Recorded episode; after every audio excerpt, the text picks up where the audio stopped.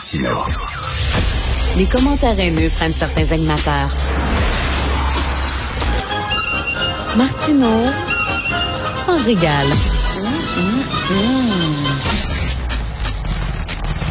Vous savez, en URSS, dans les années 30, 40, 50, les artistes devaient élever la conscience des citoyens, propager la bonne nouvelle, véhiculer les valeurs, les bonnes valeurs du régime, en peignant, par exemple, des paysans qui fauchaient le blé dans un champ avec le sourire, en sifflant et tout ça. Et les peintres qui étaient un peu plus abstraits, eux autres étaient mal vus du régime parce que, c'était des formalistes, ils n'aidaient pas à propager la bonne nouvelle. Moi, j'aime beaucoup les musées. Je vais souvent dans les musées. Je suis abonné au Musée des beaux-arts de Montréal. Et je vois depuis quelques années, coudonc, l'art, ça sert à quoi? L'art, ça sert-tu à nous faire la morale? Et c'est avec bonheur, plaisir et jouissance que j'ai lu dans Le Devoir cette semaine un texte d'un artiste en art visuel, M. Raymond Aubin, qui se posait la même question, qui a publié un texte, L'art moralisateur, hier et aujourd'hui, qui déplorait justement qu'on demande de plus en plus aux artistes d'élever la conscience des citoyens, alors que c'est pas le rôle de l'art. Il est avec nous. Bonjour, Monsieur Raymond Aubin. Bonjour. Bonjour. Merci de votre texte qui me fait beaucoup de bien. Écoutez, je pense que n'importe qui va dans des musées, on voit, j'avais vu une exposition Picasso, magnifique, j'adore Picasso. La dernière salle, on nous disait que Picasso il allait aux prostituées, il était méchant avec ses maîtresses, il était pas un bon mari, un bon amant. Puis là, on nous faisait la morale. Est-ce que c'est le rôle des musées de faire ça, Monsieur Aubin? Ben, écoutez, ça dépend du paradigme de l'art dans lequel on se situe.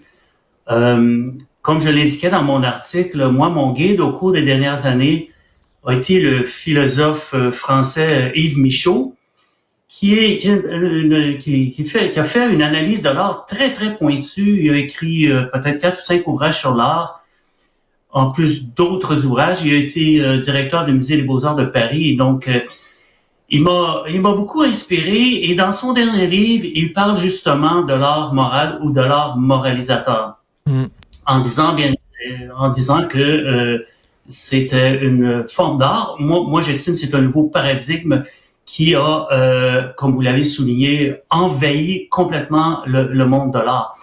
Et pour moi, le sommet de ça est l'œuvre de Diana Bowen au Musée des beaux-arts du Canada, qui occupe une surface absolument très grande. C'est toute la surface du musée. Mais on voit ça arriver depuis longtemps. Je pense qu'on doit prendre conscience que il y a un nouveau paradigme qui est en train de remplacer l'art contemporain. Parce que toutes ces manifestations artistiques-là dont vous avez parlé, incluant celle de Diana Bowen au Musée des beaux-arts du Canada, ce n'est pas de l'art contemporain. Mais c'est qui cet artiste-là dont vous parlez? Là, c'est peut-être pas tout le monde qui la connaît. C'est quel genre d'art elle présente, elle?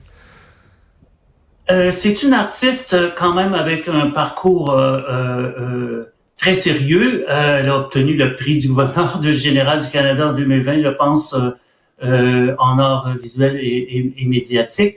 Elle a un parcours très riche. Elle a eu des bourses très prestigieuses, bourses Guggenheim et tout. Mais depuis le début de sa carrière dans les années 90, elle fait la promotion d'une certaine vision de l'évolution des Noirs aux États-Unis, en particulier. Elle est originaire des États-Unis, elle déménage au Canada et a apporté tout le contexte socio-culturel américain autour de l'esclavage. Elle a importé ça au Canada, elle a poursuivi sa pratique dans ce sens-là. Oui. OK, donc elle a des bourses, elle a des subventions parce que elle propage l'idéologie à la mode, etc., qui est appuyée par les directeurs d'organismes subventionnaires, par les directeurs et directrices de musées, etc. Ce que vous dites, c'est que maintenant, si un artiste veut vivre de son art, il doit cocher certaines cases, en disant là, est-ce que tu vas propager la bonne nouvelle de la décolonisation? Est-ce que tu vas faire de l'art autochtone? Est-ce que tu vas défendre la cause des Noirs et tout ça? Un artiste Picasso a révolutionné le monde de l'art parce que c'est un inventeur de formes, M. Aubin. Il inventait des formes. Il était pas là pour propager des contenus, puis des idées, puis des idéologies. Voyons donc. Ouais. Ben, c'est le gros changement. Ben, écoutez, on sait que quand un prix est accordé ou une bourse est accordée à un artiste, il y a toujours deux joueurs. Hein? Il y a l'artiste qui présente son travail et ses propositions. Mais il y a le jury aussi qui décide qui va recevoir l'argent ou pas. Donc, c'est un jeu qui se joue à deux. Vous avez raison de le souligner. Je pense pas qu'il y a un complot que soit organisé à ce point-là, mais il y a un courant général dans le monde des arts, un déplacement vers un nouveau paradigme qu'on peut appeler l'art moralisateur ou l'art édifiant. J'avais juste à regarder le programme de Momenta à Montréal qui vient de se terminer. D'accord? Oui. Il y a la moitié des compositions artistiques qui tombent dans ce paradigme-là d'art édifiant ou d'art moralisateur. Et c'était la même chose il y a 2 ans. Mais revenez 5 éditions en arrière du temps qui s'appelait le mois de la photo. Ça n'existait pas. On n'avait pas cette forme d'art-là qui était proposée au public. Écoutez, M. Martineau, moi je pense que, je crois à la liberté artistique et moi je pense que les artistes peuvent faire ce qu'ils veulent. Mais ce qui me désole dans la situation actuelle, c'est que c'est un paradigme de l'art qui évince le spectateur. Oui. Mais pense à la place du spectateur. C'est un paradigme de l'art didactique qui enseigne des choses et qui laisse aucune place à l'intelligence du spectateur. On a beaucoup critiqué l'art contemporain. On a dit, qu'est-ce que ça veut dire de mettre un gros tas de rebuts, disons, dans une salle? Ça veut rien dire, etc., etc. Sauf que l'art contemporain, qui est en train de disparaître, était basé sur la transgression. Alors, on rentrait dans cette salle-là et on était stimulé. Il y avait une forme de questionnement, il y avait une forme d'humour. Je vous apprendrai pas que les militants n'ont aucun humour. Une forme d'humour, une forme de doute, une forme de mystère. Mais quand on regarde l'art édifiant aujourd'hui, tout ça est évincé.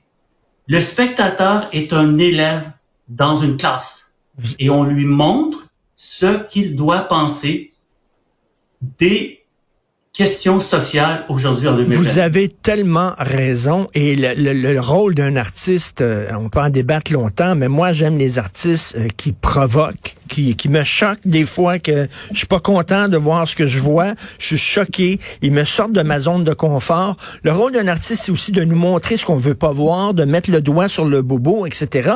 Mais là, il y a des artistes aujourd'hui qui ne pourraient plus être exposés dans certaines galeries parce qu'on trouverait qu'ils offensent trop, qu'ils offusquent que trop les gens.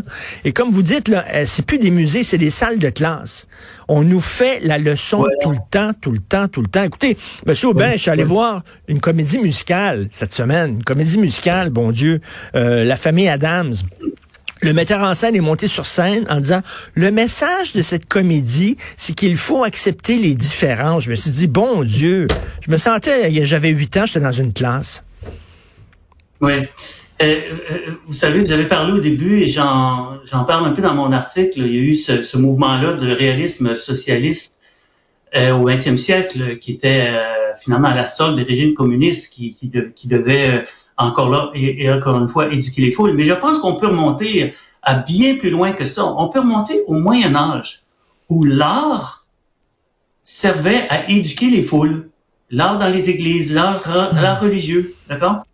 Et probablement du fait qu'il y avait beaucoup d'analphabétisme, les gens ne savaient pas lire, il y avait peu de livres de toute façon. Alors, moi, des fois, j'ai l'impression qu'on revient au Moyen Âge avec des œuvres qui rappellent l'histoire sainte, qui rappellent la vie des saints, des œuvres édifiantes, des œuvres pour nous élever moralement. D'accord? Et si vous regardez la murale au Musée des beaux-arts du Canada... Ah ouais. Ça pourrait être des œuvres qu'on retrouve sur les murs d'une cathédrale. Même physiquement, ça a l'air de ça. Et en terminant, M. Aubin, le refus global, c'était des artistes qui disaient, ben, on en aura le bol de cette chape de plomb qui nous empêche d'imaginer, de sortir. Là, on étouffe les artistes. Est-ce qu'on a, on est dû pour un nouveau refus global? Parce qu'on a remplacé les curés, là. Maintenant, ce sont des curés laïcs, mais c'est la même chose. Ils nous font la leçon. On serait dû pour un nouveau refus global en 2023? Écoutez, moi honnêtement, M. Martineau, je suis assez pessimiste parce que j'ai vu ce mouvement-là de ce que j'appelle l'art moralisateur monter. Ça a été confirmé avec brio par mon auteur préféré, Yves Michaud. Et je vois aucun signe de ralentissement de ce mouvement-là. Excusez-moi d'être pessimiste. Ouais. À mon avis, ça va continuer à monter. Vous avez seulement à regarder les programmes universitaires, dans les départements des arts visuels, regardez ce qu'on enseigne, regardez la description que les professeurs donnent de leurs intérêts de recherche. C'est pas tous les professeurs, mais pensez-vous que tous les professeurs disent, moi, mon intérêt de recherche, c'est de développer la peinture, la vidéo, la réalité virtuelle ou augmentée, l'intelligence artificielle. Non. Pas tous les professeurs. Vous allez voir un bon nombre de professeurs, leurs intérêts de recherche dans un département d'art visuel, c'est l'identité, la théorie critique de la race, la théorie de genre, le décolonialisme. Ta. Exactement. Exactement. Non, c'est comme à l'époque des curés. Je pense qu'on serait dû pour un nouveau refus global. La bonne nouvelle, c'est qu'il y a des gens comme vous qui prennent la parole de plus en plus, que Le Devoir, qui a publié votre texte. Je rappelle aux gens, allez lire ça parce que c'est un texte important. Et Monsieur Aubin cite aussi des passages de Yves Michaud, des textes intéressants sur l'art contemporain. Ça s'intitule L'art moralisateur hier et aujourd'hui. Merci beaucoup pour votre courage et votre franchise, M. Raymond Aubin, artiste en arts visuels. Bonne journée. Merci.